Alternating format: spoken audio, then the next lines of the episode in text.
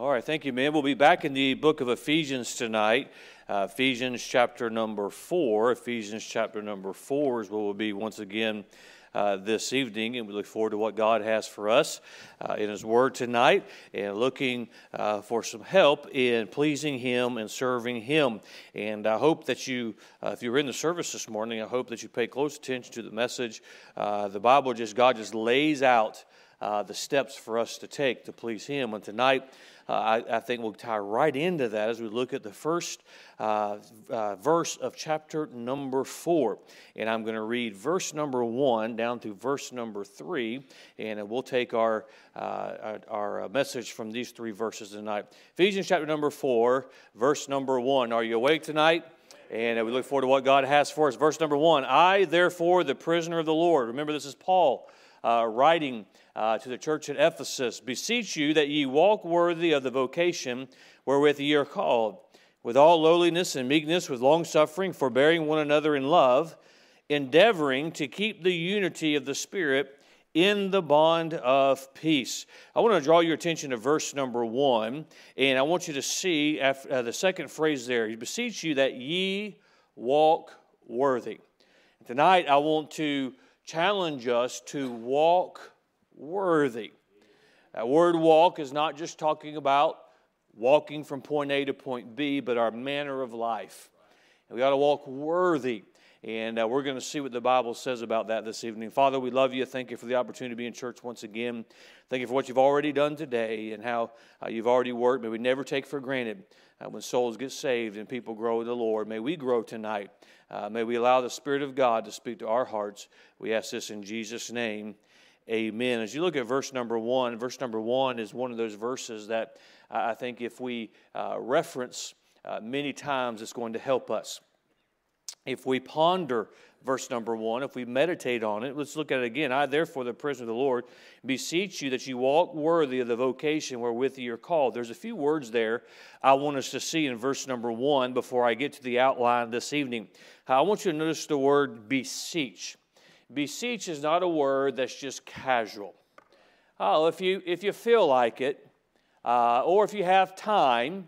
Uh, if you, for example, there are times when, when, when I'll get a text or somebody will see me and say, Pastor, whenever you have time, let's get together. And then there'll be correspondence that says, Pastor, I've got to see you today.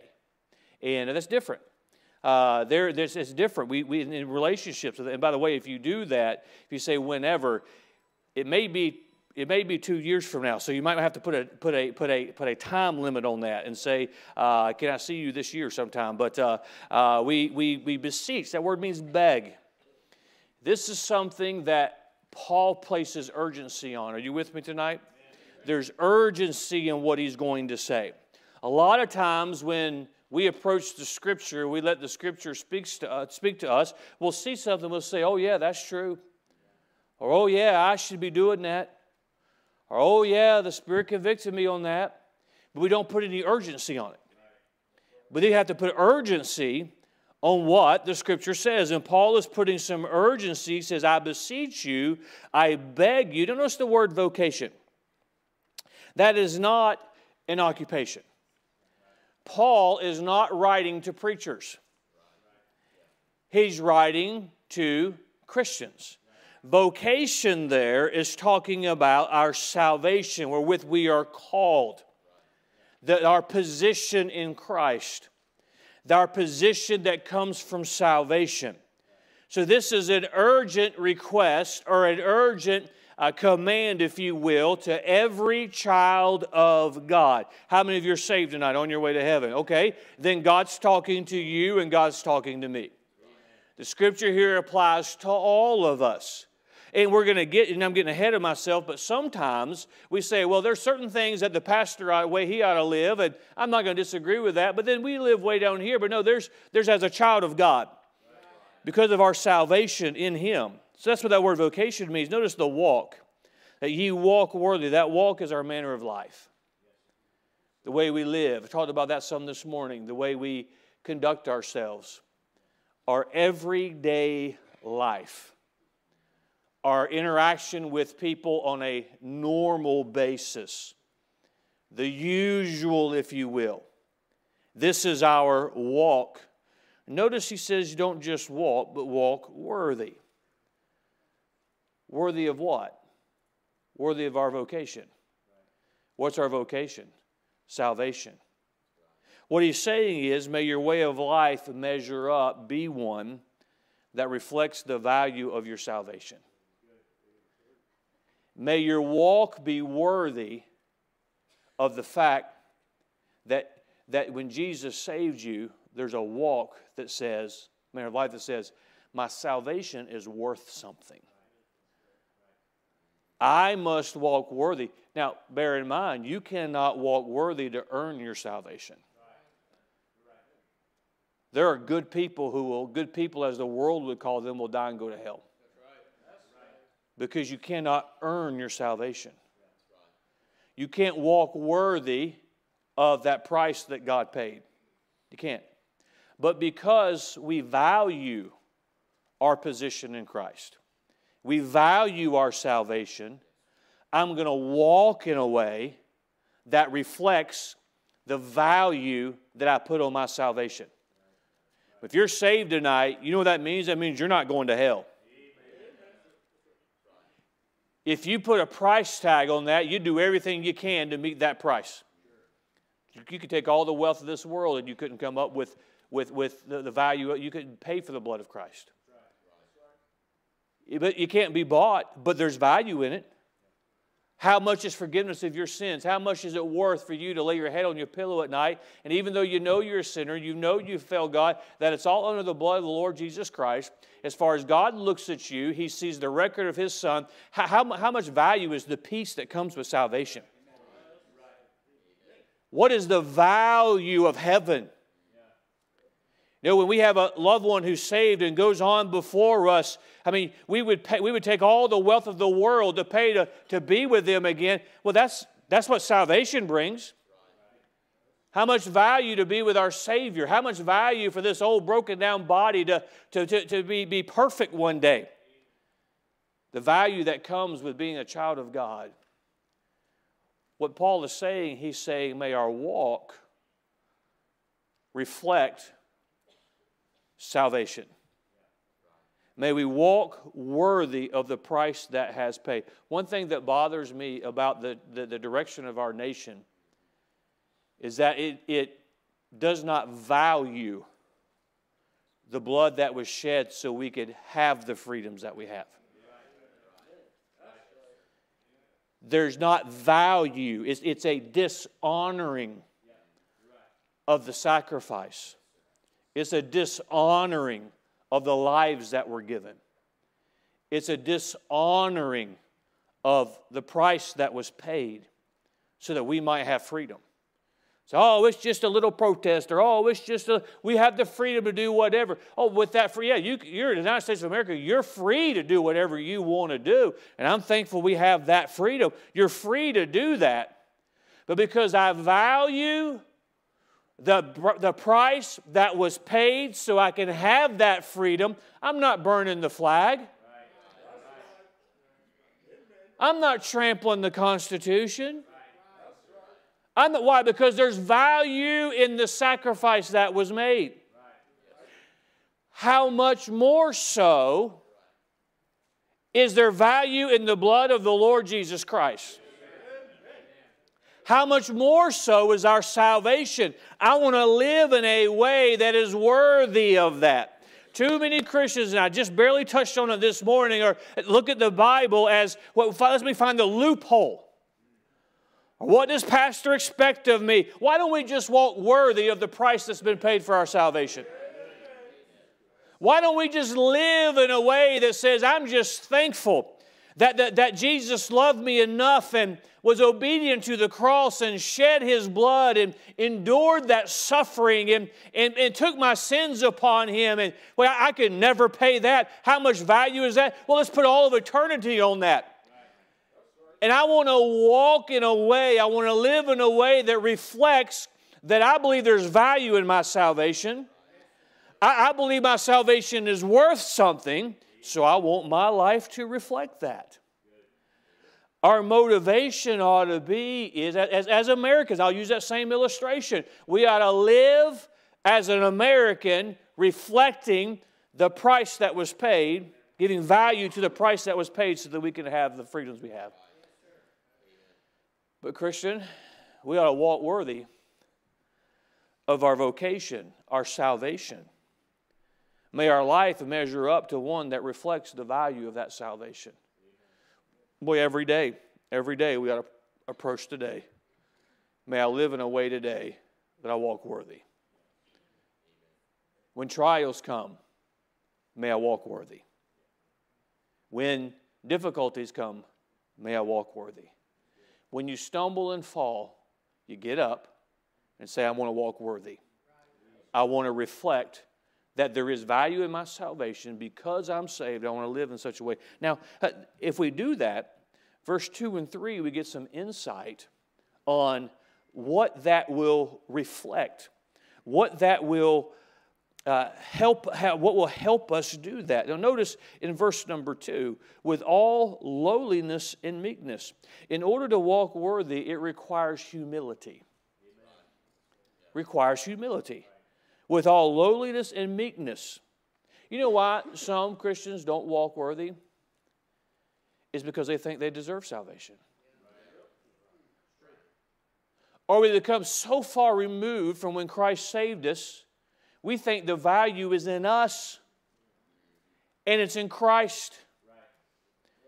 We think God's lucky to have me in His army. God's fortunate to have me. And by the way, we get puffed up and, and we, we, get, we get some conflict here and there. That's really what it is, is pride. Right. We're not walking worthy with humility. Right. It requires humility of heart and spirit with lowliness and meekness. You know, how low do you have to be for Jesus to come save you? Well, as low as all of us are.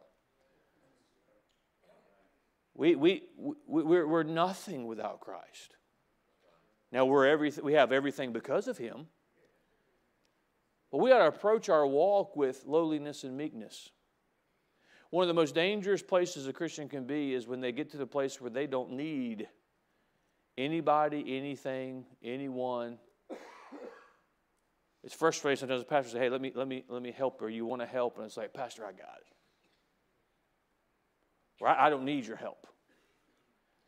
I don't need your insight. I don't need your counsel. Well, how about some lowliness and meekness? Or, I don't need the Word of God. Or, I don't, I don't need church like those other Christians do. Well, I think we're getting too full of ourselves. Part of lowliness and meekness is also living in a way realizing that we can stumble and fall. We can make mistakes. We can fail. If a relationship's strained, we possibly could be the fault of that, or have contributed to that. That requires humility. Number two, notice, with all lowliness and meekness, with long suffering. You know, you can be humble one day and proud the next. You can be serving with lowliness and, and meekness, walking worthy of your vocation. And as long as nobody messes it up, you've got the right spirit. You've got the right attitude. But encounter the wrong person. They just rubbed me the wrong way. Well, okay. How about some long suffering and that lowliness and meekness? I, I don't understand why they... They think they're who they, they, they, they're what they are. Why they, they think so much of themselves, or or why why why people uh, why they serve in that capacity. If if people really knew, well, it's probably true of you too. If people really knew what was going through your mind, that would that would. Where's the lowliness and meekness? Friend, I, I'm just I'm just thankful that God. I'm thankful God saved me. I'm thankful that God would use me in any capacity.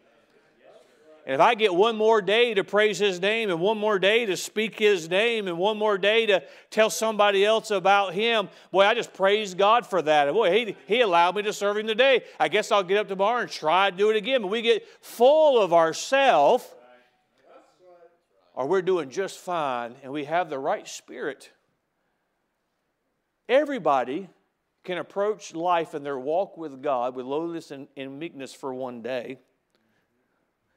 But can we start, can we string days together? Can we string Sundays together? We need a little bit of long suffering in our walk. Well, I, I had the right spirit, but somebody offended me. That is not their fault. It's your fault if you get offended. I know we don't like to hear that. Now, now, if you're the kind of person that when I say this, like, oh, good, pastor just gave me permission to just run around and offend everybody. That's, that's kind of taken out of context what I'm, the point I'm making. The point I'm making is if we keep the proper perspective of who we are and what we really are and what Christ has done for us, it doesn't matter what somebody says. Oh, you hurt me? Okay, I'm getting over it. I deserve much worse than that. I, I, I, I'm much worse than that. That long suffering, I want to approach it. I want to walk worthy of the salvation, the price that was paid. So there's got to be some commitment. I preached on that this morning of how it's time for some Christians to embrace that new man. This is the way I live as a Christian now. This is the way I live as a child of God. These are things I do now. Well, I don't always like it. I'm committing to embrace it. Same is true with the commitment of the way we walk and deciding to be committed. Number three, this is important. Notice he says, with all long, lowliness and meekness, with long suffering, forbearing one another in love. To walk worthy, it requires building one another. Well, this is, this is missing in many Christian relationships. This is missing in many churches. I don't know if that's true of ours, but we ought to, to walk worthy, we must build one another. I'm thankful for the church because of what it does for me. You would have to be dishon- you would be dishonest to say that being a part of this church has not helped you.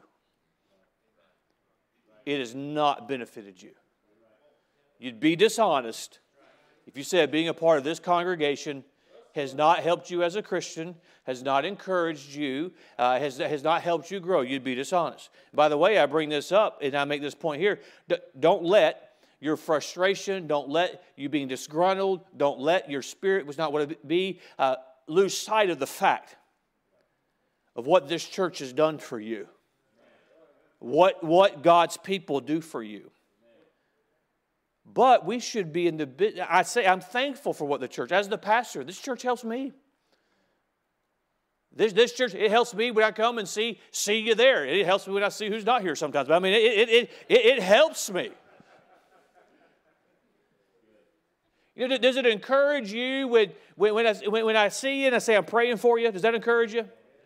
You think it might encourage the pastor if you, if you did the same? It sure it does. We encourage one another. Man, I, they're preaching sometimes. I mean, I get blessed by my own preaching sometimes. It's the Word of God. It helps me. This church helps you. Some, I have, there have been times in my life when I've come to church and said, God, I got to have something today. I need help today. My spirit, my batteries are low. The tank is empty. This burden is heavy. And isn't it wonderful when you just walk in, you feel the Spirit of God's people? You start singing those songs. And we come in determined to be depressed, and we come in determined to be sad, and we come in determined to be, be, be angry, and before you know it, you find yourself starting to put a little smile on your face. Oh yeah, the burden's heavy. It helps me. But we ought to come to church with the mindset of who can I help in the church? Who can I be an encouragement to? Who can I build up? Uh, we sometimes go around and say, well, I want them to know. We shouldn't, my, my, my ministry is to help people know that they shouldn't esteem themselves higher than another. Well, that's not a call that God puts on you. And I think the Holy Spirit does a pretty good job of that. We got to build one another. How do we build one another? We pray for one another. Pray for one another. Well, so and so, they just, I just, that interaction with them, and, and I just, I just didn't feel comfortable. Well, go pray for them. Pray for them. What, what, what's their problem? I got to figure out what their problem is. You don't need to know what their problem is.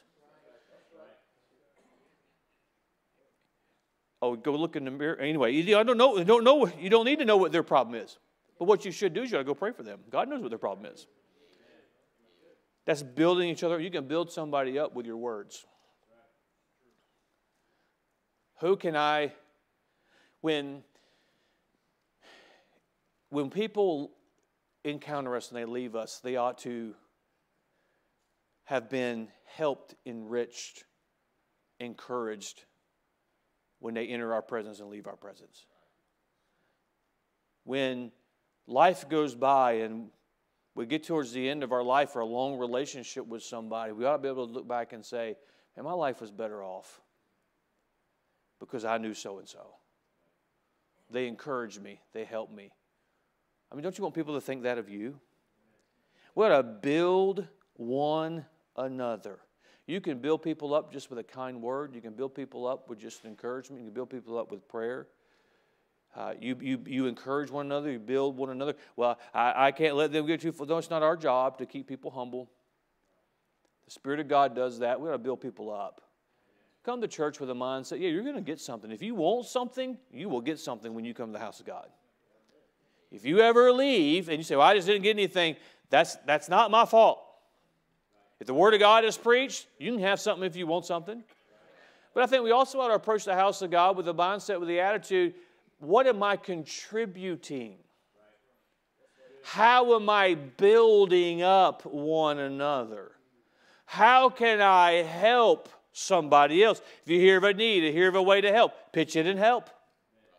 Let's build up one another. Then number four, notice verse number three. Coming off of humility, off of that commitment, off of building up one another, forbearing one another. How are we, how are we building? I need to make this point before I move to number four. How do we build one another? It's like, it's a give and a take. That's what it is. Some days I'm strong, you're weak, and so you use my strength in your weakness. There's going to be other times it's the other way. It's giving one another. There has to be forgiveness in that. That building up, forbearing one another.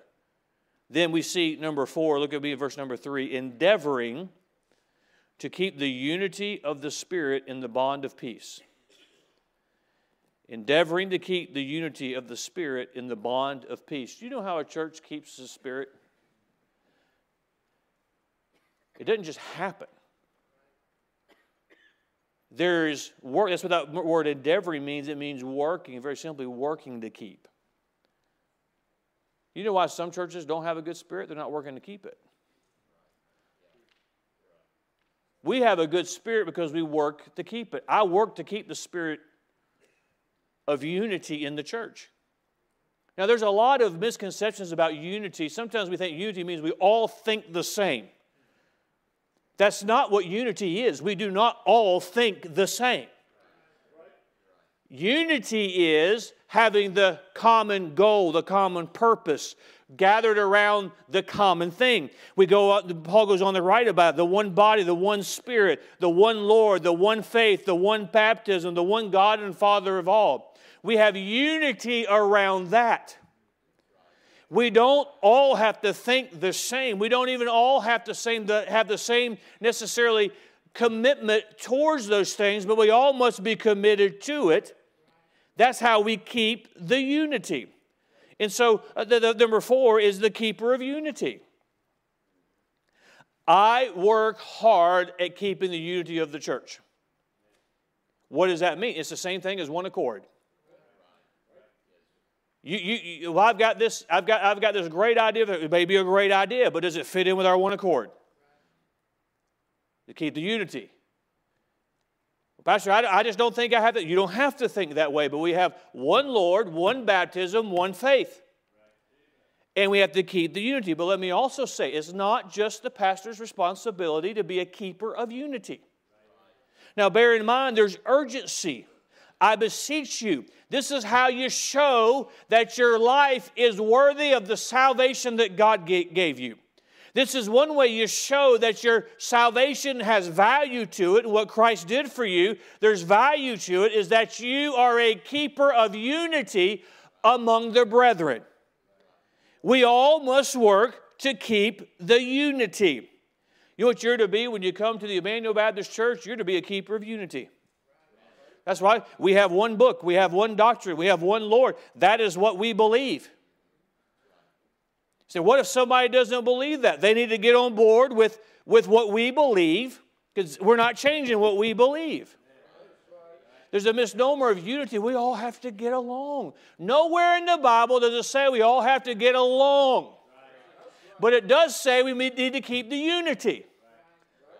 I'm less... In, I, I'm less concerned with if everybody thinks the same, acts the same. I'm more concerned with do we have unity in spite of the fact that we don't think the same, we don't always act the same. We have to keep unity. You've got to be the keeper of unity. So how do we do that? Sometimes you have to forgive when somebody, when they don't even know they've offended you. You have to be forbearing, building up. You have to be long-suffering in your humility. But you must be a keeper of the unity. If this church is going to continue to go forward, you've got to be a keeper of the unity. Well, Pastor, I just disagree with, so it's okay, you can disagree. You can disagree, but keep the unity. Well, well, well, Pastor, I, I, I, I don't. I think we ought to be doing something. That's okay. I don't. If you think different, that's fine. But keep the unity. We must keep the unity around the main things. If if if you thought we should have had different colored chairs, that's okay. But let's keep the unity about what's important. Well, Pastor, I think we should. Let's keep the unity about what's important. Uh, we, we lose friendships and we use, lose fellowship with God's people over things that we should not separate. And yet on the flip side of that, things that we should separate over, we don't want to separate. I'll separate over one faith. I'll separate over one Lord. I'll separate over one baptism. I'll separate over that. I'm not interested in separating from you or anybody else because of a difference of opinion. Well, I just, they just, Pastor just didn't care about my opinion.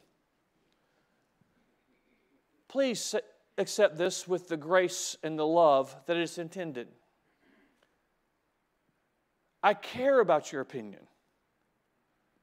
but sometimes I don't care about your opinion.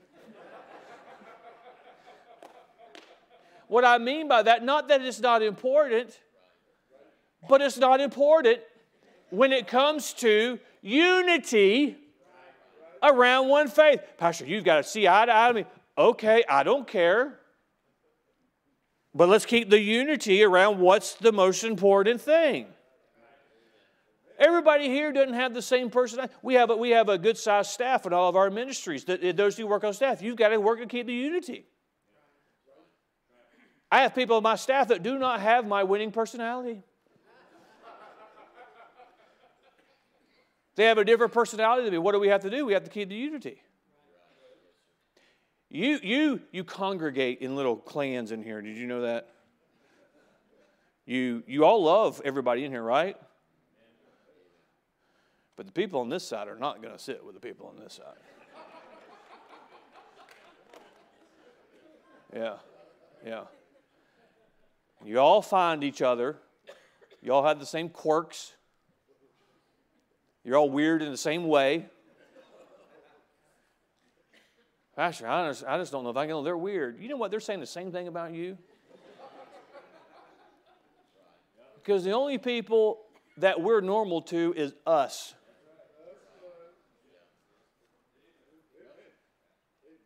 That, that's just the way it is. So how do we continue to get along as a church? How do we continue to walk worthy? It is a shameful thing. It's a shameful thing for a Christian to accept the salvation Christ paid the price for, and to go live an unholy, wicked life.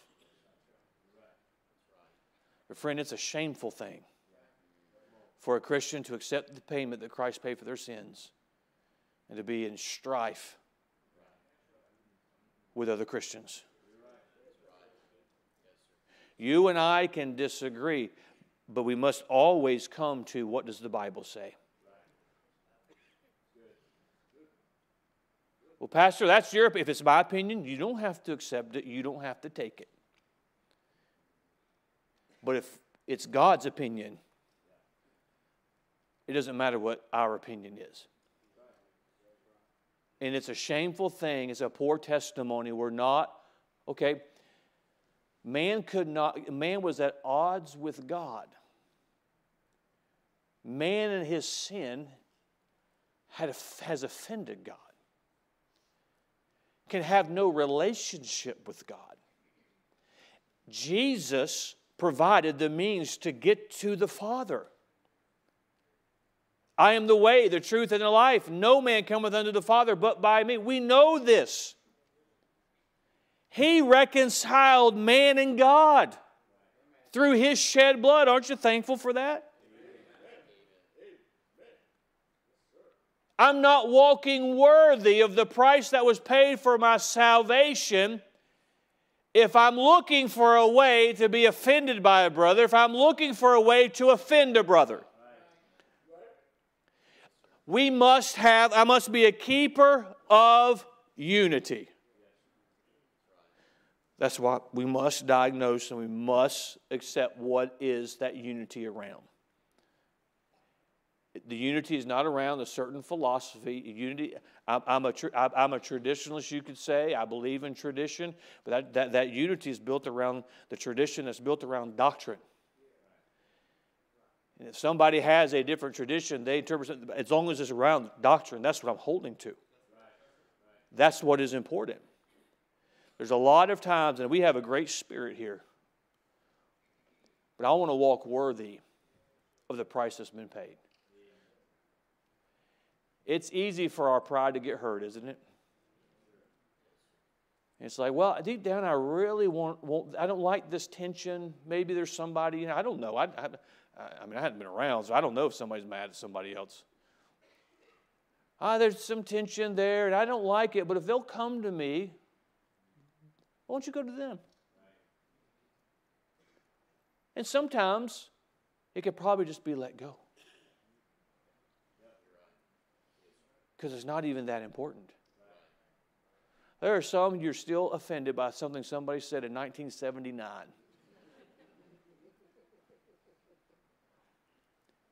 And I just, I'm just not serving because, you know, in, back in nineteen seventy-nine, this was, as silly as that sounds, it's not far off in a lot of, lot of, lot of situations. Let's be a keeper of unity. Now, I'm not saying that we don't divide over the things that we should divide over. There are some things, that's not what this message is about tonight. But it's about keeping the unity among God's people. This is a Baptist church. We keep our unity around the fact this is a Baptist church. So, well, what are the what are the what are the charismatics? I'm not. I don't care what they're doing. They're, they're, they need to get saved just like everybody else needs to get saved. I'm interested in us as a Baptist church. We have one Lord, the Lord Jesus Christ. We keep our unity around that. The doctrine we have, this is what we believe. We're not Calvinist. Uh, we're, we're not emergent. We're not contemporary. Well, that's just a style. Read my book, Perilous Times Have Come. It's not a style. It's a doctrine. It's a philosophy. It's a religion. Well, well you, you know, I'm just saying what we are. I pastor the Emmanuel Baptist Church. I don't pastor the church down the road. So it's my responsibility, not my responsibility to keep unity in that church. It's my responsibility to keep unity in this church. And this is who we are. This is what we are. This is the philosophy we have. This is the way we do things. So what should we do? Keep the unity of that. So, Pastor, I just don't think I want to be a part of that. That's fine. There's something you don't want to be a part of, nobody's going to make you. But sometimes a lack of participation is a refusal to have unity.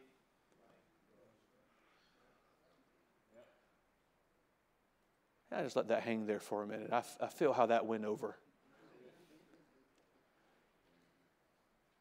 Why? Because we want to unify over that which is important. I'm not, and this is why, and I, and I think, and, and it's not that I'm not interested in what goes on in our country. It's not that I'm not interested in politics, because I enjoy all of that. I am interested in it. But I've been very strong with some political, non-political statements over the last few years. I'm continuing to do so.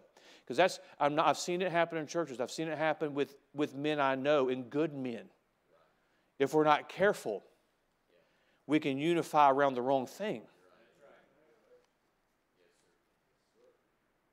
You know, th- well, I think this, th- I, I, I think it's, th- I think it's Trump. I think it's DeSantis. I think it's this. It's somebody in the corner. I think it's Joe Biden. Well, whatever. We're going to be unified around this. This is our unity. It's not that, that it's not that those things aren't important, but there's some areas that we ought to allow grace with one another. And I've made this point to some of my, my preacher friends. It's like if somebody gets saved, they got the Spirit of God in them. I just think if I, if I pastor them and I preach to them and allow them to grow, something tells me the Spirit of God is going to tell them how to vote. Now, there's an issue that needs to be addressed. I'll address it, but the Holy Spirit's a pretty good preacher. There's a lot of churches, and I don't want this to happen to the Emmanuel Baptist Church. There's a lot of churches that they are torn apart, not from without, but from within. We have the promise in Scripture that the gates of hell shall not prevail against the church. As the church advances, the gates of hell are no match. What about, what about oppressive governments? There's no match. Are there prices for us to pay? There may be. Are there persecutions? I'm not minimizing all of those things. But they can't stop the church, because we're unified around the same thing. The only way that a church can be hurt is from the inside.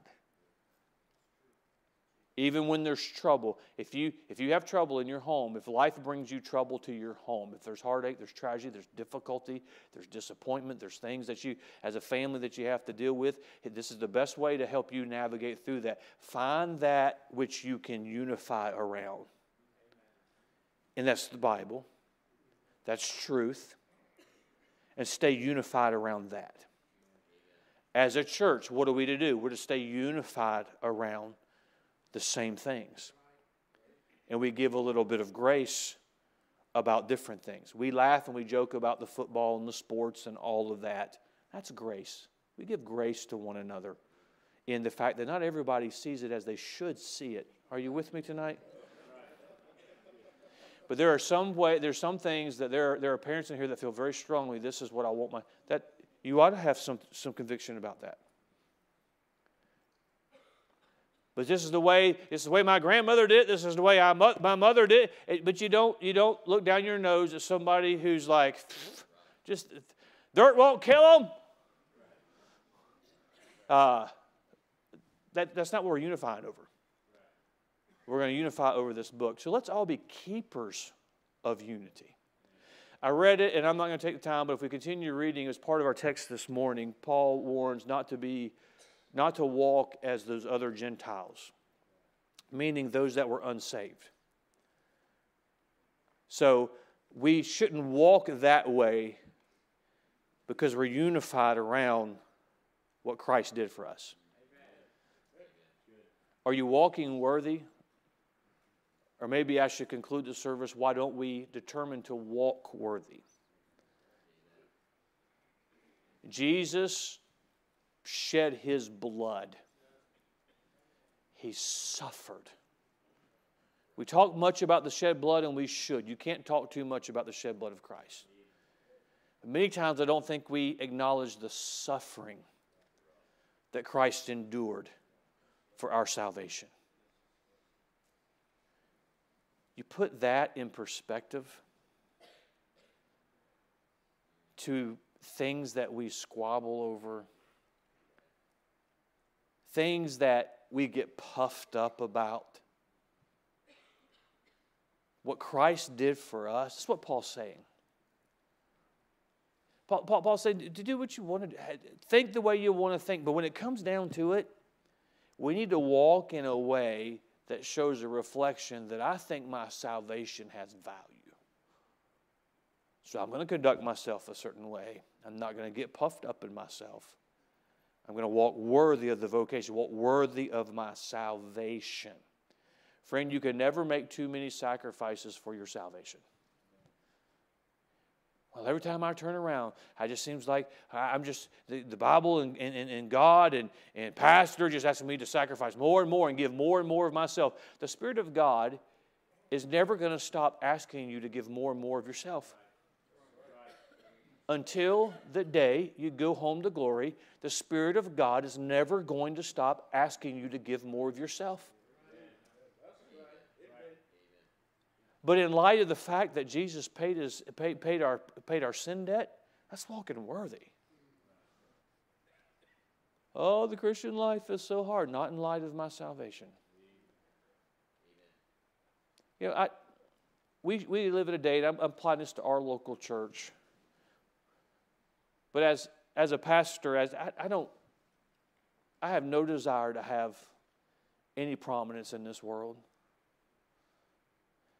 I intend to fulfill the responsibility I have as the pastor of this church. But as church people, you shouldn't be seeking prominence. If God gives you a position to, to serve and to influence, you ought, you ought to take that very seriously. What is our goal then? It's just to walk worthy. When we get to heaven, and I know I'm, I'm rambling a little bit, but, but just, just, to, just to remind us, when we get to heaven, it's not going to matter how many people follow us on social media, how impressed people were of us, or how, what titles we had behind our name, or who even knew the contribution we made. I catch wind of things. I, I don't insert myself into much, but it does not mean I'm not paying attention. It does not mean I don't hear things from time to time. From time to time, I, I hear, well, if people just knew what I did around here. Maybe you ought to rephrase that. Yeah. Yes. Look what I get to do around here. Well, I wish I could do. Look at what I get to do. There's something wrong with your pastor if I'm just like, man, these people, they knew what I did.